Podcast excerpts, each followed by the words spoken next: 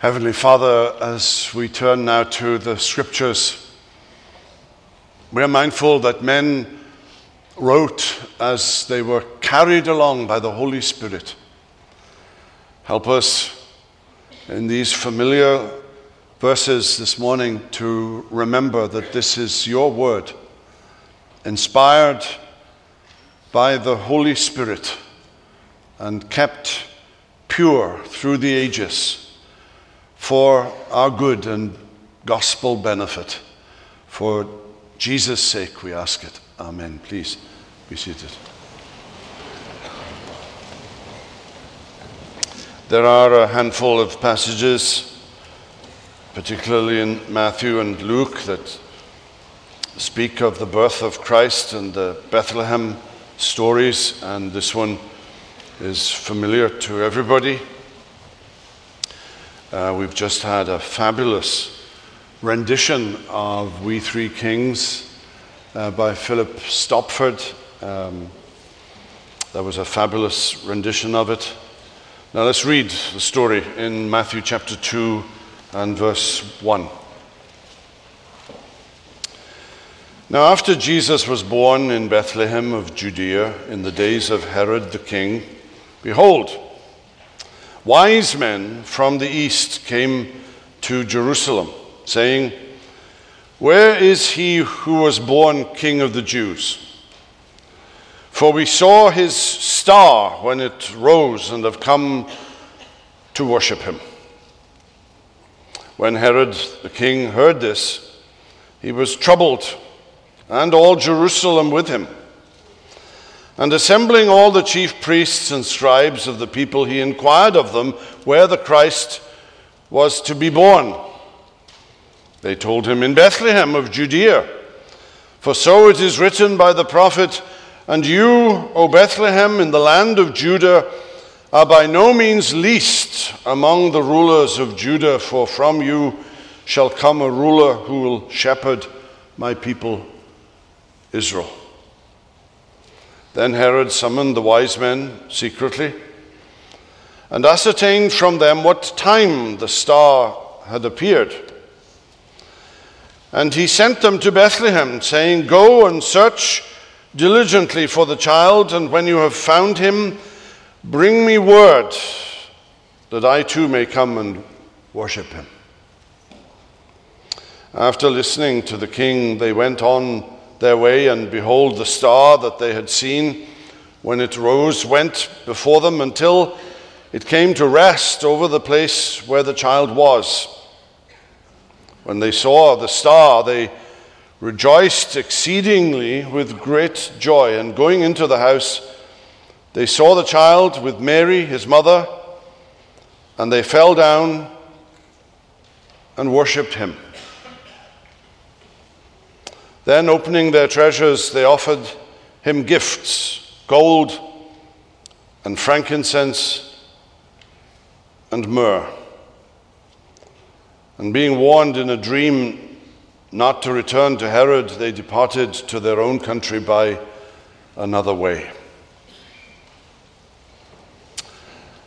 And then there follows the account of the flight into Egypt and Herod's massacre of the children in Bethlehem.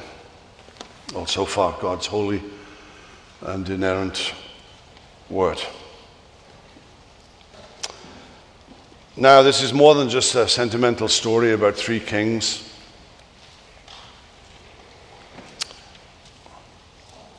This is about worship. And more than that, it's the worship of Gentiles.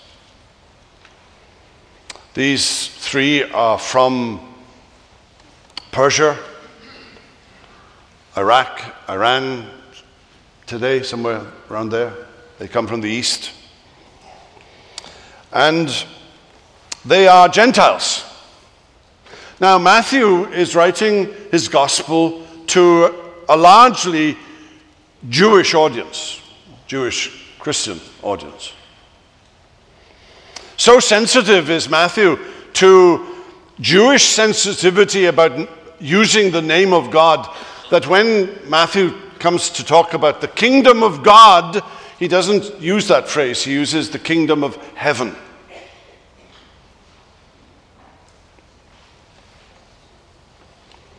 Shocking, then, isn't it?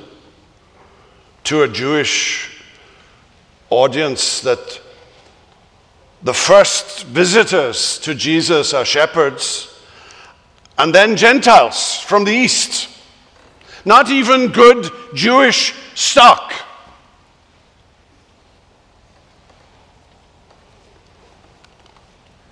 Matthew is uh, signaling something about the Abrahamic covenant, as he does in the Great Commission at the very end of his gospel, like bookends. Because part of the covenant with Abraham was a promise that the nations of the world would be blessed through Abraham. How better to underline that than to have these Gentiles from the east come and offer their gifts and treasures to the Lord Jesus. Now, there's an issue here about timing. When did these um, wise men appear? Because of the massacre, the pogrom in Bethlehem that Herod engages in, that you read of in verse 16 and following, because little children, unthinkable, unbelievable, that little children would be put to death up to two years of age.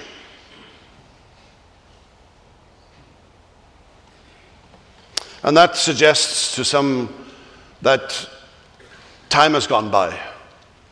We know that Jesus would have been circumcised on the eighth day and given his name, Jesus, by Joseph. We know that Mary would have to purify herself for 40 days.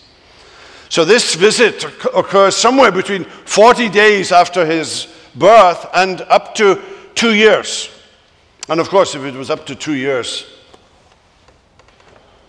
they would have gone back to Nazareth and, and they're back down in Bethlehem because this is where Joseph's family is. It's interesting that in verse 9, go and search diligently for the child. And in verse 9, come to rest over the place where the child was. And in verse 11, going into the house, they saw the child that the Greek word that, that Matthew uses is not brephos, would be a, which would be the word for a baby, but paidion, which is a word that has a much wider semantic range, including the idea that he might be two years of age. Well, casting that aside, and your Christmas cards will conflate all of these together, I want us to see three things. Firstly, that these wise men came to search for the king of the Jews. Now, as I said, and we don't, we don't know, they come from the east, and that could mean a, a, whole lot of things that they came from Iraq or they came from Iran. They were Persians in the former territory of Babylon. We have little clues that they were wealthy. These gifts are not the gifts of poor people, they are, they are uh, the gifts of wealthy people. We don't know that there were three, but it seems to make sense that there are three gifts. So there are three kings, three rulers. But the gifts are gifts fit for a king. Because for some reason or another, they believe where is he who has been born King of the Jews? Now, they were um, stargazers. The Greek word is magi. And in the Greek translation of the book of Daniel, uh, magi is the word uh, that is used for Daniel's ability to read dreams, for example.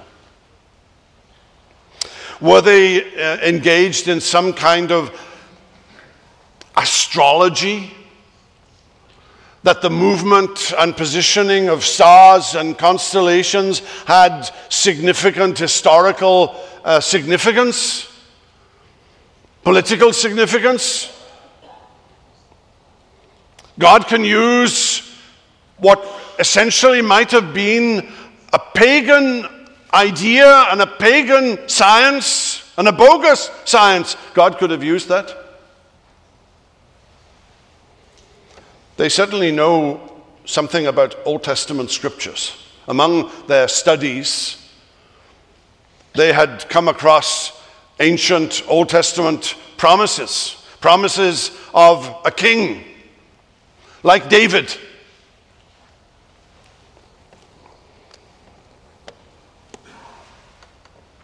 Balaam in Numbers 24 says that a star will arise out of Jacob.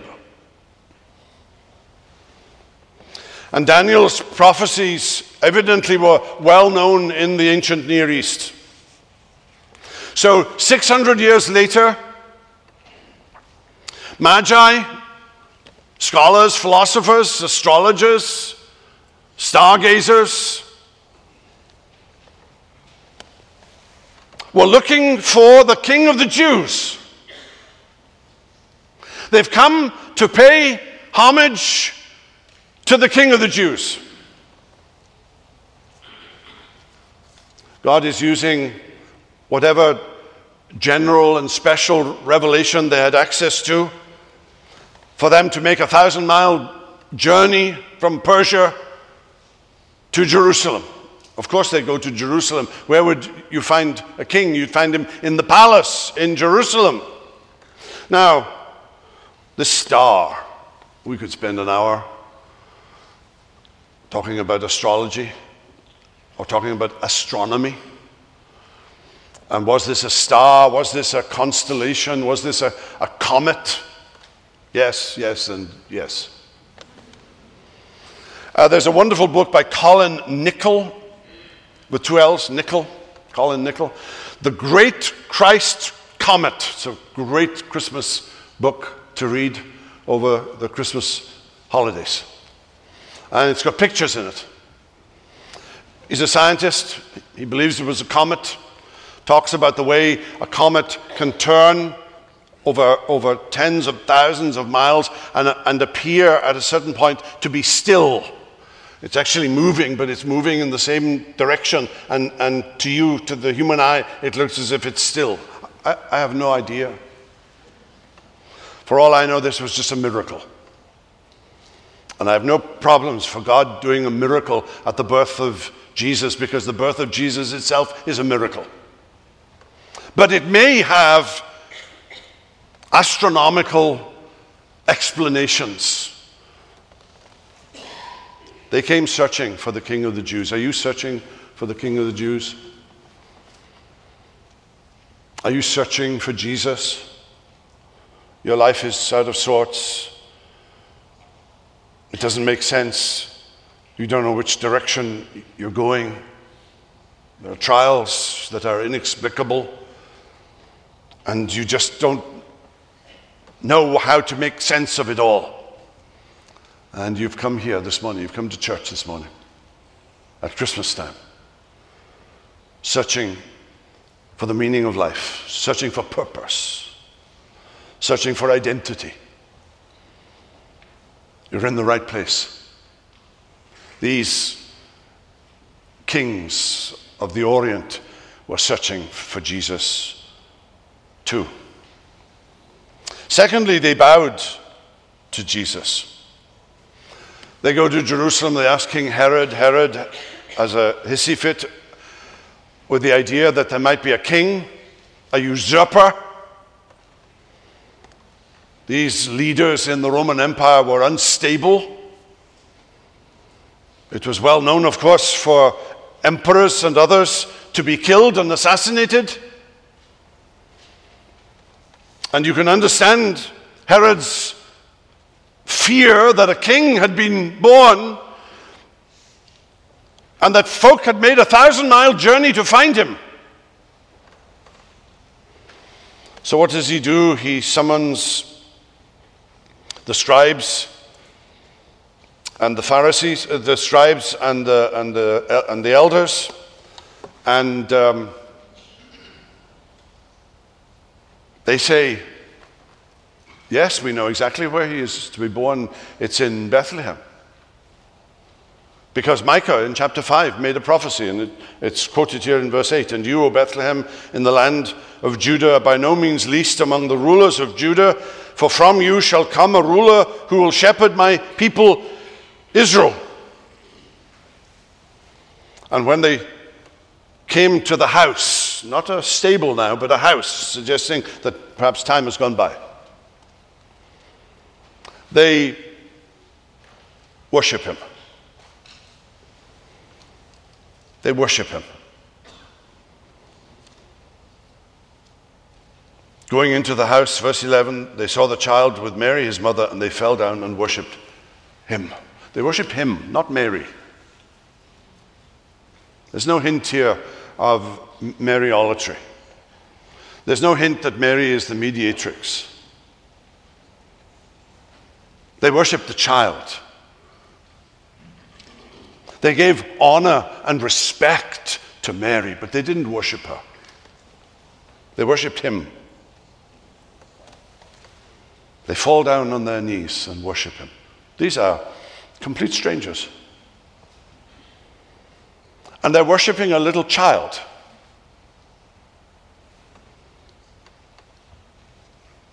That's astonishing, isn't it? Something had convinced them that the Word of God in the Jewish scriptures was true. There was nothing about Jesus that says, I'm God. You know, there's a halo above his head, he glows in the dark. He was an infant. But they believed the scripture, they believed the word of God. My friend, if you're searching, truth will be found in the word of God, in the Bible. If you want to find what's true and what's false, then open the scriptures and start reading. Maybe all these, all that these three kings had was a smattering of Old Testament prophecies about the birth of a king. They obviously didn't have Micah, they didn't know it was going to be Bethlehem. They had the smallest possible knowledge that a king of the Jews was to be born. And that this king of the Jews would rule and reign over them. God took some Old Testament prophecies and wrote it on the hearts of these pagan kings, and they fell down and worshipped Jesus. They worshipped him. We still worship him. We give him awe, we give him our respect. We venerate him as Lord of Lords and King of Kings. We bow before him in gratitude and we call him God. And they gave gifts to Jesus, thirdly gold and frankincense and myrrh wealth, power, and perfume, and myrrh, myrrh perhaps suggesting an anointing of the dead. A little hint, perhaps, that Jesus had been born in order to die for us. that, that Bethlehem would inexorably lead to Calvary. That already the cost of our redemption was written into the life of this little child. That one day he would be nailed to a cross. That he would be made sin for us who knew no sin, that we might be reckoned the righteousness of God in him.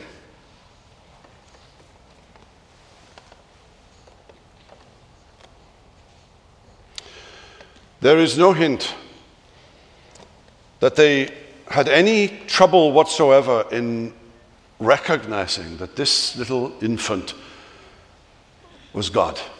And they worshipped him and they gave him gifts. Gifts fit for a king.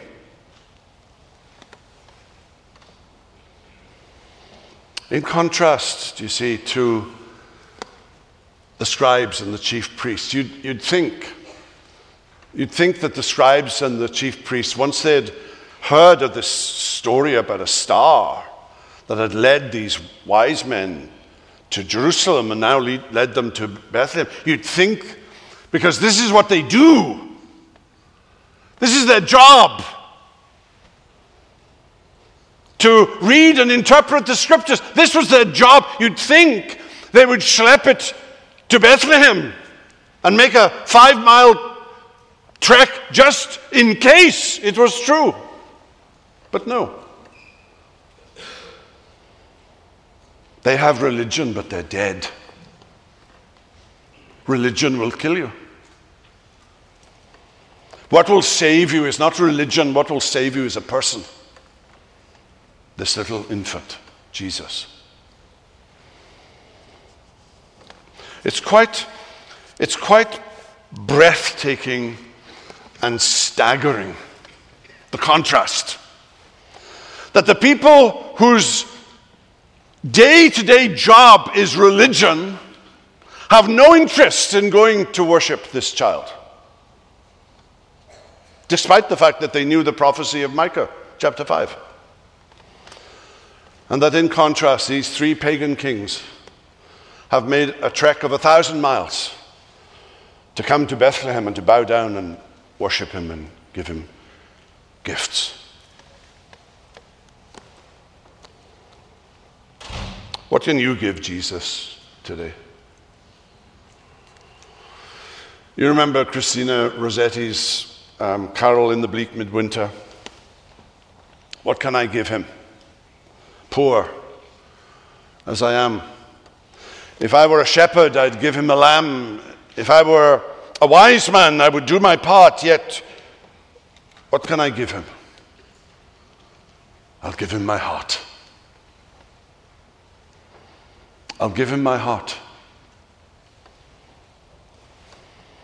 That's the only way to find purpose and meaning in life. My dear friend, you're a poor sinner. And there's no way that religion can take you to heaven. There's no amount of good works that can take you to heaven. You must give your heart to Jesus. Give yourself to Him. And He will make you whole. He'll take away your sin. He'll make you a new creation. He'll promise never to leave you nor forsake you. He'll take you all the way home to heaven. That's the promise of Christmas. They came searching. They bowed to him. They gave him gifts. They gave him themselves. That's what God wants from you and me today. Let's pray together. Father, we thank you for these stories, historical stories, true stories that happened in history. But down through the centuries, they speak to us also. What can I give you, Lord? I'll give you my heart.